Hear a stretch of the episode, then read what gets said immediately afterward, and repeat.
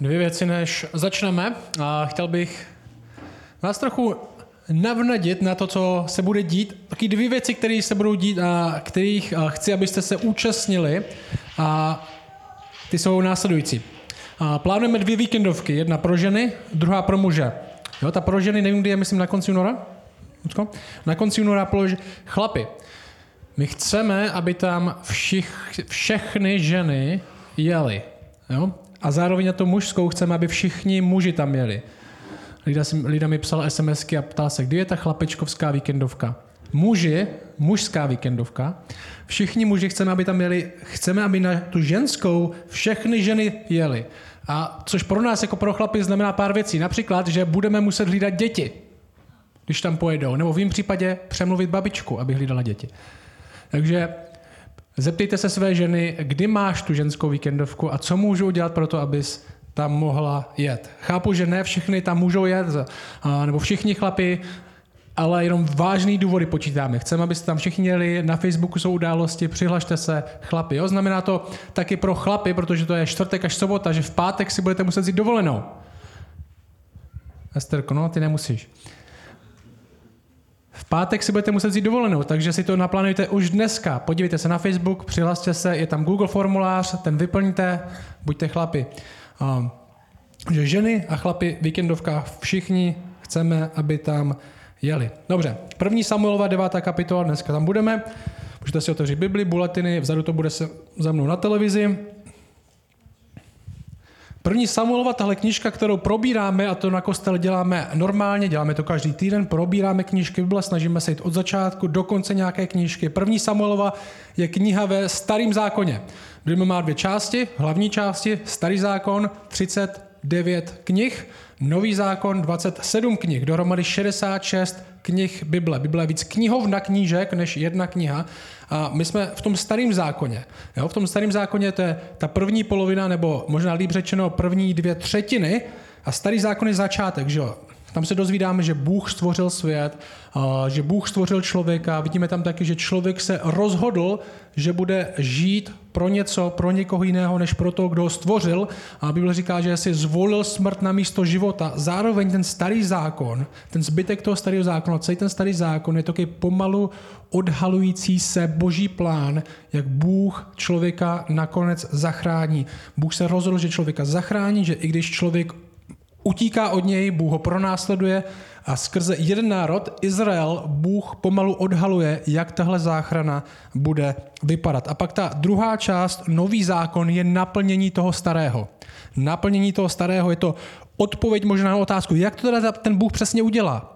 Jestli Bůh chce zachránit člověka, jak tady slíbil, jak tady pracuje skrze ten národ, jak to bude vypadat. A nový zákon odpovídá na to, jak přesně Bůh tohohle člověka zachrání. My jsme v tom starém zákoně. Bůh pracuje skrze Izrael, skrze svůj lid, se kterým uzavřel smlouvu. A že skrze něj, skrze tenhle národ dojdou požehnání všechny národy. A my jsme viděli tenhle Izrael, my jsme hodně na začátku toho, že jsou ve své zemi, nemají ještě krále, mají pár vedoucích a my jsme viděli, že tenhle Izrael i přesto, že si ho Bůh vyvolil, že skrze ně zachrání lidi, tak tenhle Izrael nejsou žádní mistři na teologii, nejsou žádní mistři na vztah s Bohem, že jo, není to úplně uh, skvělý tým, možná něco jak Šumperk v hokeji, něco, jo, tak je Izrael na teologii. Já nesleduju hokej, tady nevím, jestli jsou dobří, ale nebudou si myslím. Uh, tak to je Izrael.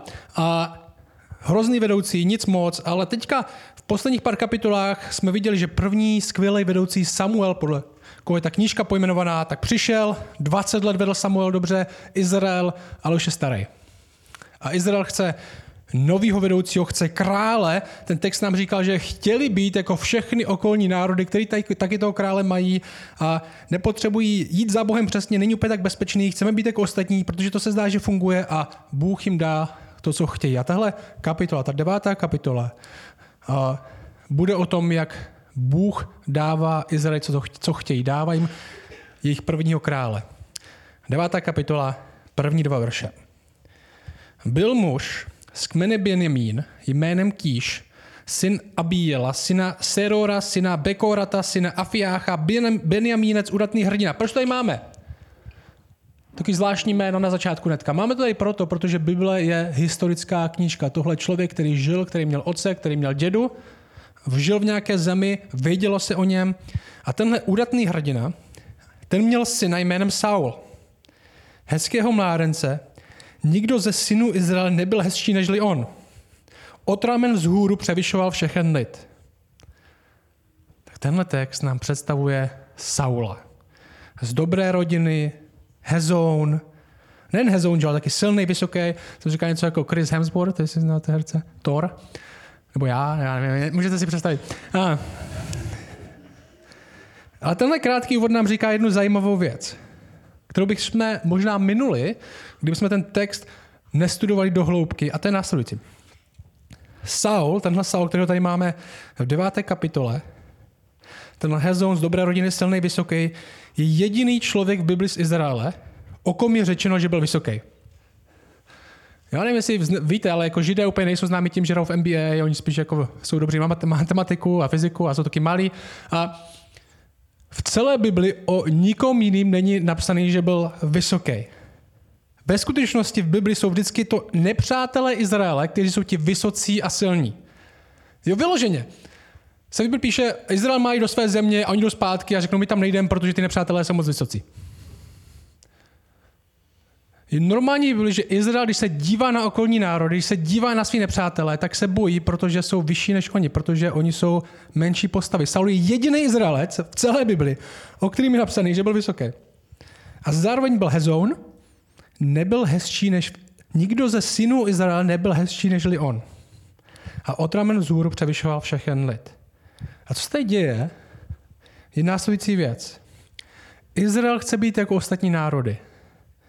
Oni vypadají, že to mají dobrý, že to zvládají, tady ta cesta za Bohem se nezdá tak snadná, jednoduchá, chceme být jako ostatní. Ten Izrael prosí, aby byl jako ostatní a Bůh jim dává přesně to. Na první pohled tohle přesně to, co mají ostatní národy. Velký, udatný hrdina, který je z dobré rodiny, bude váš král. Kdybychom soudili jenom podle pohledu, kdybychom soudili jenom podle pohledu, tak bychom si řekli, tak tohle musí fungovat. Tohle musí fungovat. Jak jinak by měl král vypadat než takhle? Hezký, silný, vysoký, z dobré rodiny. Tohle dává smysl.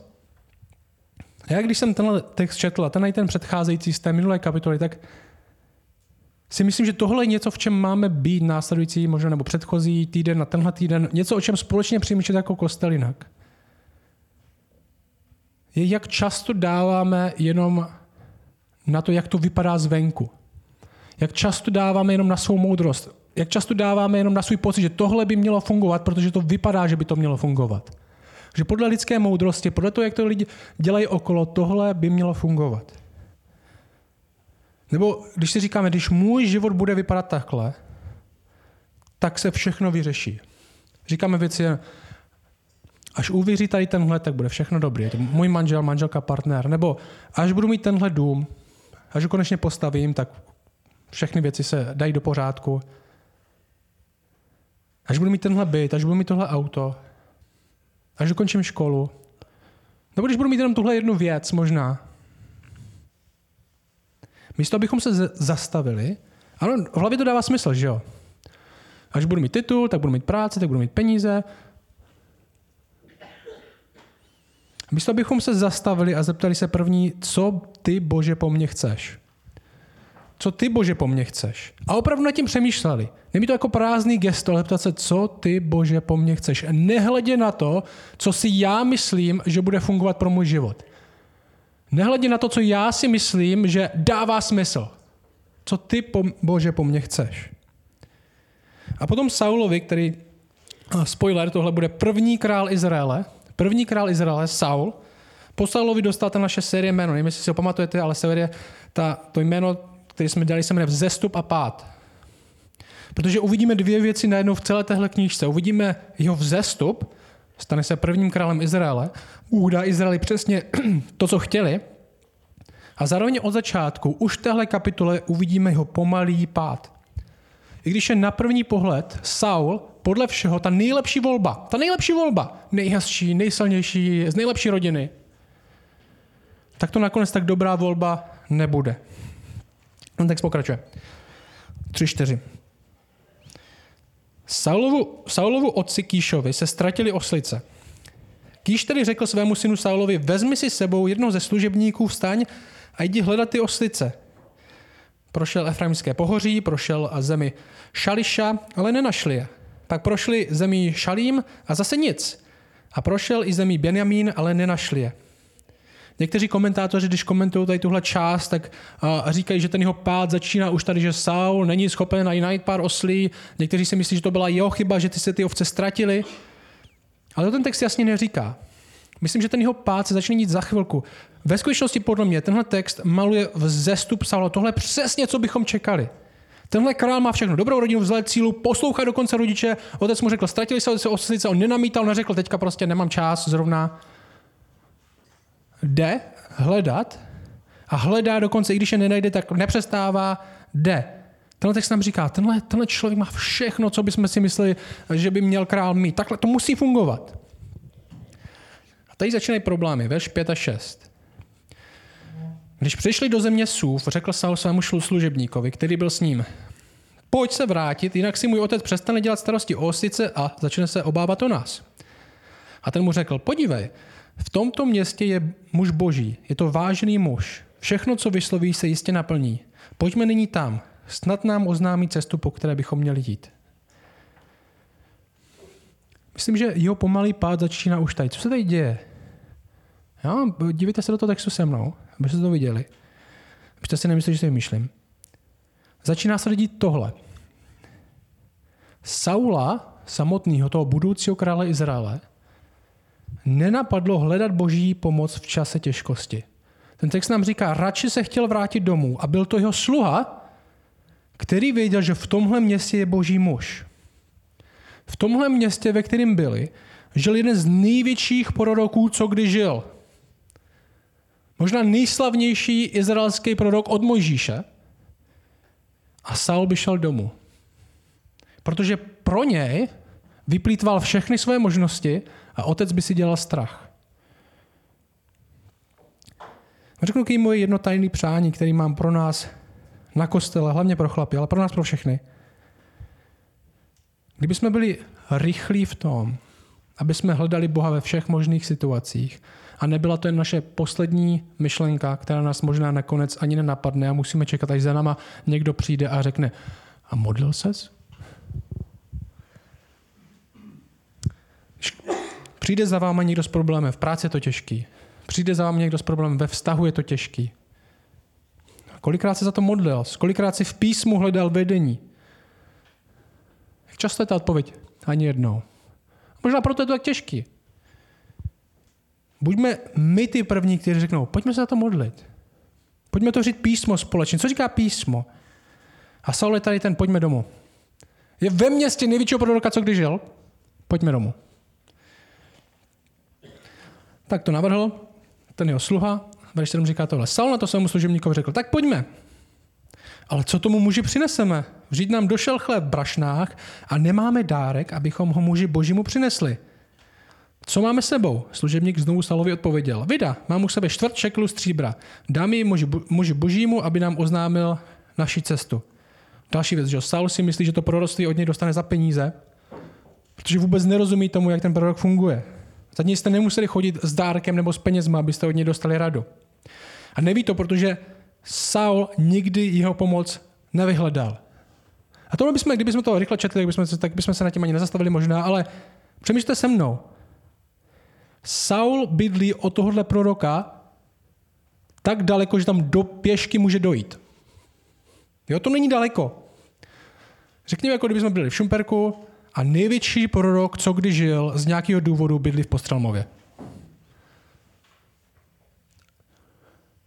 Možná by stálo za to se tam pojít podívat, aspoň jednou, že jo, se za ním a zeptat se ho na něco. Ale Saul to nikdy neudělal, nikdy se na něj nepodíval, nikdy za ním nešel. Možná by musel hrát, přestat doma hrát na PlayStationu nebo co dělal, nevím. Za té době neměli tolik věcí na dělání, že jo? A tohle se pořád děje.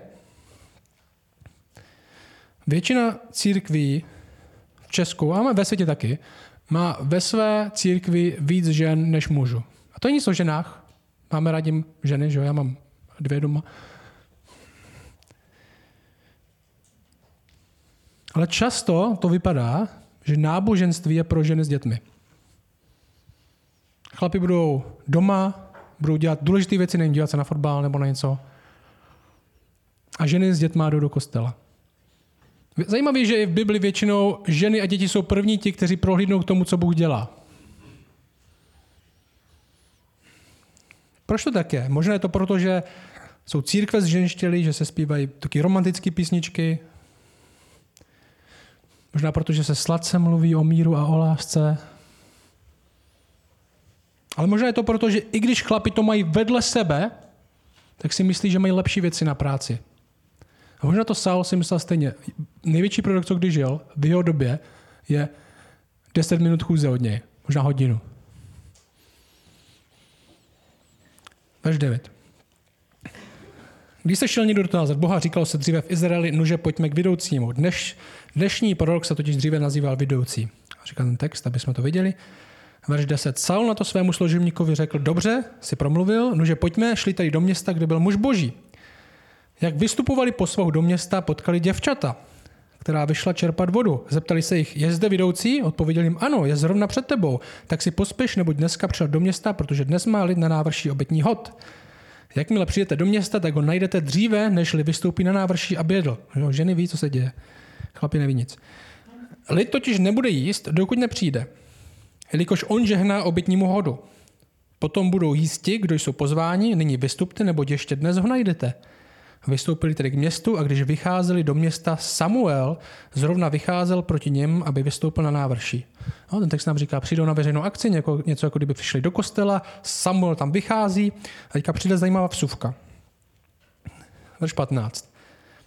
Den předtím, nežli Saul přišel, hospodin odhalil Samuelovi ucho a řekl, odhalil Samuelovo ucho znamená promluvil k němu, zítra tuto dobou k tobě pošlu muže ze země Benjamín, Pomaž ho za vévodu nad mým lidem. On zachrání můj lid z ruky pelištejců, protože jsem pohleděl na svůj lid, neboť jeho volání proniklo ke mně. Když Samuel uviděl Saula, hospodin mu pověděl, tak to je ten muž, o něm jsem ti řekl, ten bude vládnout nad mým lidem. V tomhle odstavce jsou dvě věci, které chci, aby jsme viděli spolu. První je tahle. Jak se Saul dostal za Samuelem? Otázka. Jak se Saul dostal Doufám, že se vám neplatou ty jména, Saul, Samuel a podobně. Jak se Saul, ten mladý, hezký, jak já vypadá, uh, dostal za tím starým Samuelem? Ztratili se mu ovce. Nebo oslice. Že jo? Ztratili se mu oslice. To říká, ztratili se mu oslice, nemohl je najít, jeho sluha dostal nápad. A co nám říká tenhle další odstavec? Touhle dobou za, tebe, za tebou pošlu Saula. Tenhle odstavec nám říká, Bůh ho poslal. Přesně v tu dobu, kterou Bůh určil, Bůh Saula poslal za Samuelem. To je zajímavé, že jo? Tak ztratili se mu oslice, nebo ho Bůh poslal? Ano, obojí, že jo?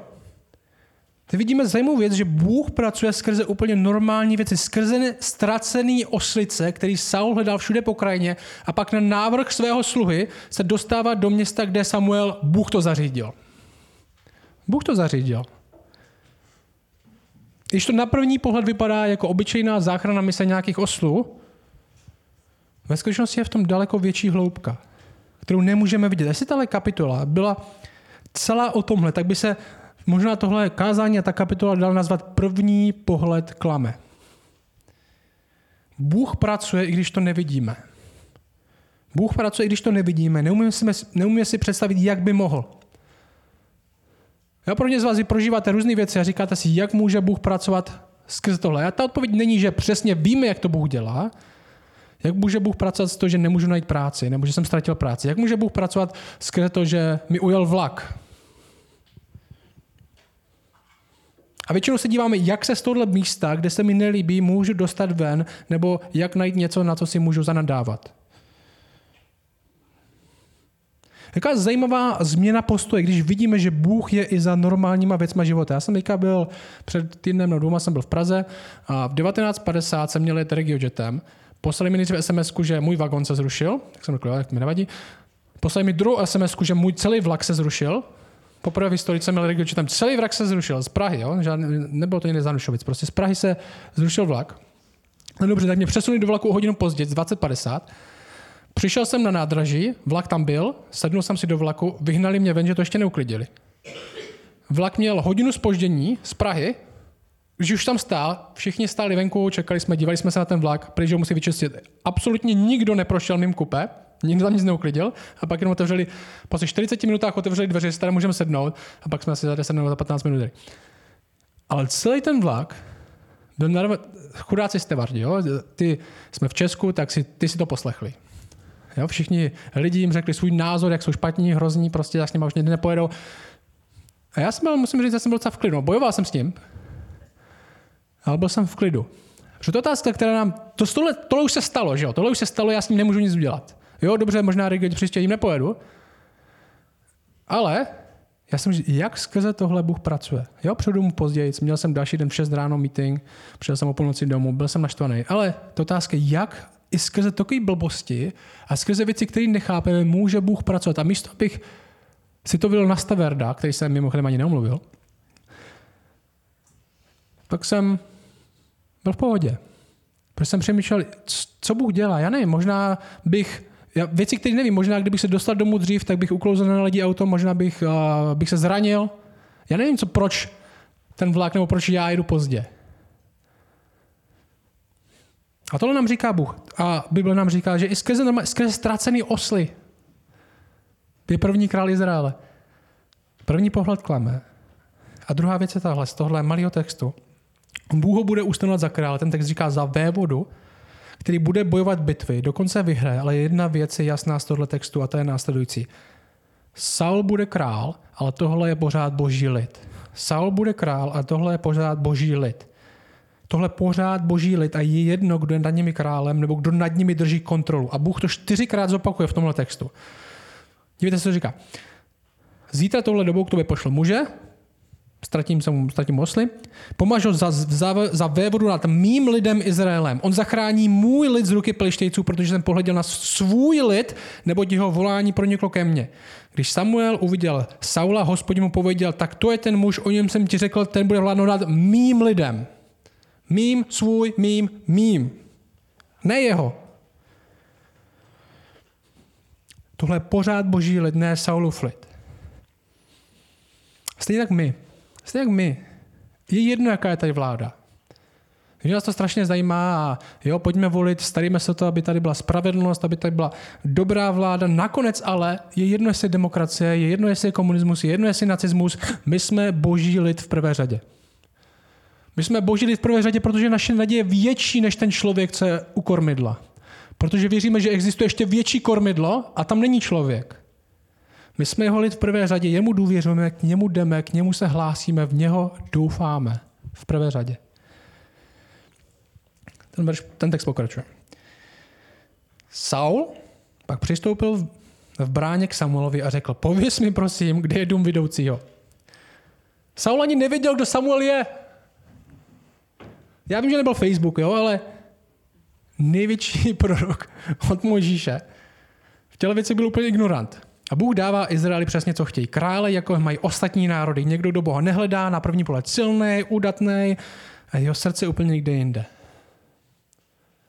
A to je rozdíl v tom, jak vybíráme vedoucí. Že? V prvé řadě nám nový zákon říká, jestli bude někdo chtít být starší nebo vedoucí v církvi, tak dělá seznam věcí, co ten člověk musí mít. A řeknu vám, podstatě žádná z těch věcí, co ten člověk musí mít, je vzhled, jak musí vypadat, a ani dovednosti, co musí umět. Vedoucí v církvi můžou být škaredí a nic nemusí umět. V jiných církvích. Ale vždycky je to charakter. Vždycky je to charakter. V prvé řadě vybíráme, jaký má tenhle člověk vztah s Bohem, ne podle toho, kam to dotáhl, nebo jestli je hezký. Jaký je ten člověk? Možná znáte ty verše z Bible, kde my vidíme ten venek, ale Bůh se dívá na srdce, že jo. Bůh vidí dál, Bůh vidí hlouběji než my. A přestože, já jsem, jsem si zapsal takový, takovou větu v komentáři, kterou jsem četl na tuhle knížku a tam bylo napsané tohle. Přestože byl Samuel nejslavnější člověk v Izraeli od Mojžíše, tak v něm Saul viděl jenom cizince. Přestože byl Samuel nejslavnější člověk v Izraeli od Mojžíše, tak v něm Saul viděl jenom cizince. Neví, kdo je boží muž.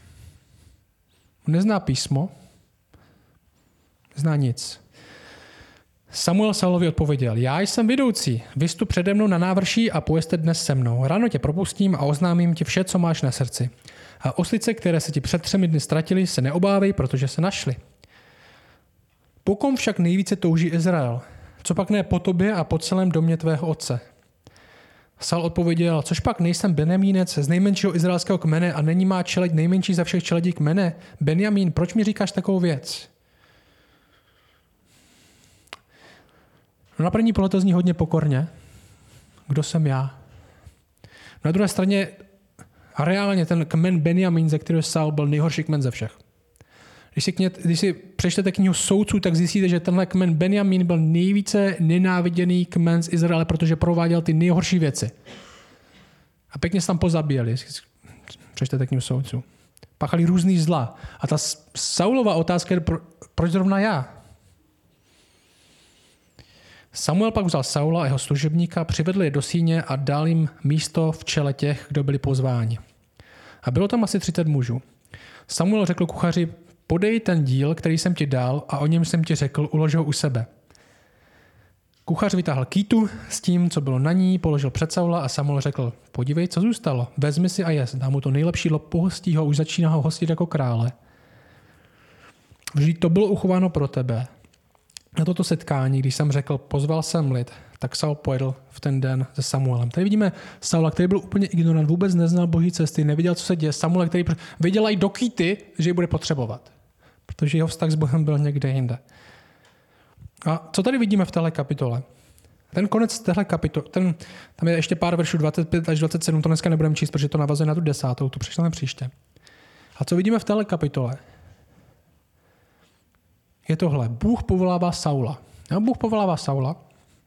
Je to přesně ten, kterého mají ostatní národy, vypadá jako ostatní, je duchovně zralý, asi jako zelený citron. V podstatě Izrael dostává přesně, co chtěli. Na první pohled. Na první pohled, kdyby se měl kohokoliv zeptat, tak, ten, tak všichni by řekli, tak to je on. Jako není pochyb, tohle musí fungovat. Jako ten ekvivalent, když budu mít takový život, když dosáhnu tohle, když tohle budu mít, tak to musí fungovat, to ani Bůh nemůže zkazit. Protože to dává smysl.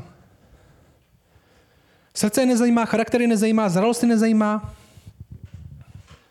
A teď v čem nás tenhle text by měl konfrontovat i následující? My se díváme hlouběji. My se první díváme po tom, co Bůh chce, ne po tom, co si myslíme, že by mělo fungovat.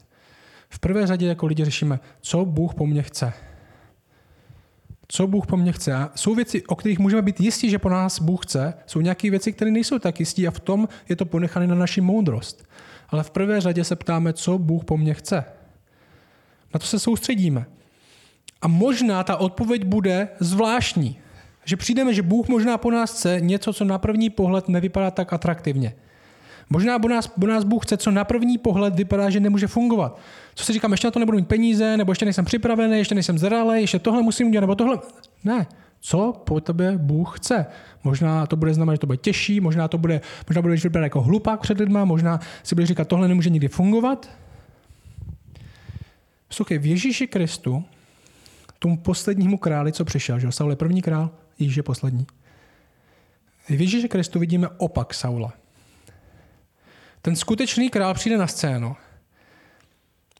A Bible popisuje takhle. Tohle proroctví o něm, jak bude vypadat ten poslední král, který přijde. Tohle je Izajáš 53. Tohle je proroctví o Kristu. A jenom je o něm napsaný následující. Vyrostl před ním, před Bohem, jako výhonek, jako kořen z vyprahlé země. Neměl, vze, neměl vze, vze, vze, vzření ani důstojnost. Vzezření neměl, nebyl hezký neměl vzezření ani důstojnost, abychom na něj hleděli s úctou, ani vzhled, abychom po něm toužili. Jo. Již nebyl blondětej nor s modrýma očima. Neměl vzezření ani důstojnost, abychom na něj hleděli s úctou, ani vzhled, abychom po něm toužili. Opovržený a lidmi zavržený muž bolestí, který znal nemoci, jako někdo před nímž člověk skryje tvář. Všemi opovržený, takže jsme si ho nevážili. Jenže to byly naše nemoci, které snášel, naše bolesti, které nesl a my jsme si o něm mysleli, že je zasažen, ubyt Bohem a skrušen. Ale on byl proboden za naše přestoupení, zdeptán za naše provinění, na něho dolehla kázeň pro náš pokoj a jeho šrámy jsme uzdraveni. My všichni jsme zabloudili jako ovce, jeden každý jsme se obrátili na svou cestu, ale hospodin na něho nechal dopadnout provinění nás všech. Byl zdrcen, ale pokořil se a neotevřel ústa jako beránek vedený na porážku. A jako ovce před stříhači byl němý, ústa neotevřel.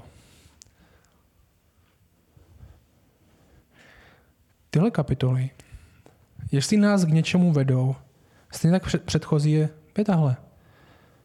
Nedejme jenom na vzhled. Nedejme jenom na to, co, o čem si myslíme, že bude fungovat. Hledejme věrnost první. Nedejme na to, co si myslíme, že bude v lidské moudrosti fungovat.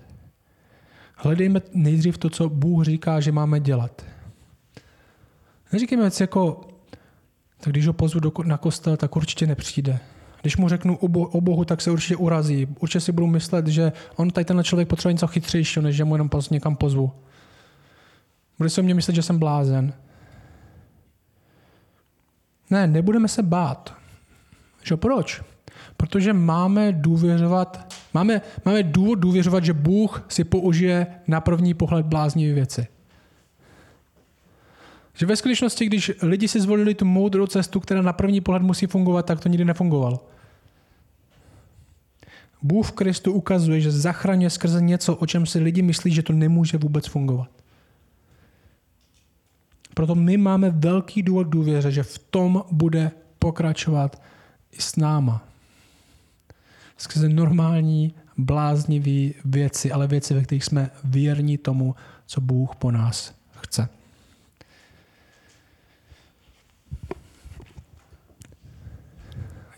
Děvče, prosím za to, aby, aby jsme byli lidi, kteří v prvé řadě důvěřují tomu, co říkáš ty, místo tomu, co říká svět, že má fungovat. Vlastně dej, ať to projev v našich vztazích, v našem manželství, v tom, jak přemýšlíme nad církví, v tom, jak přemýšlíme nad lidmi, kteří žijou okolo nás, kteří tě neznají, v tom, o čem si myslíme, že by náš život měl na tom stát, v denním rozhodování, ve velkém rozhodování, aby jsme v prvé řadě hledali tebe. Aby to nebyla myšlenka nakonec, nebo aby nás nemusel někdo z toho usvědčit, uh, někdo cizí, ale aby my jsme měli svoje srdce tak blízko u tebe, že když mluvíš, tak my slyšíme. Tě prosím, aby to byla realita pro nás tady. Amen.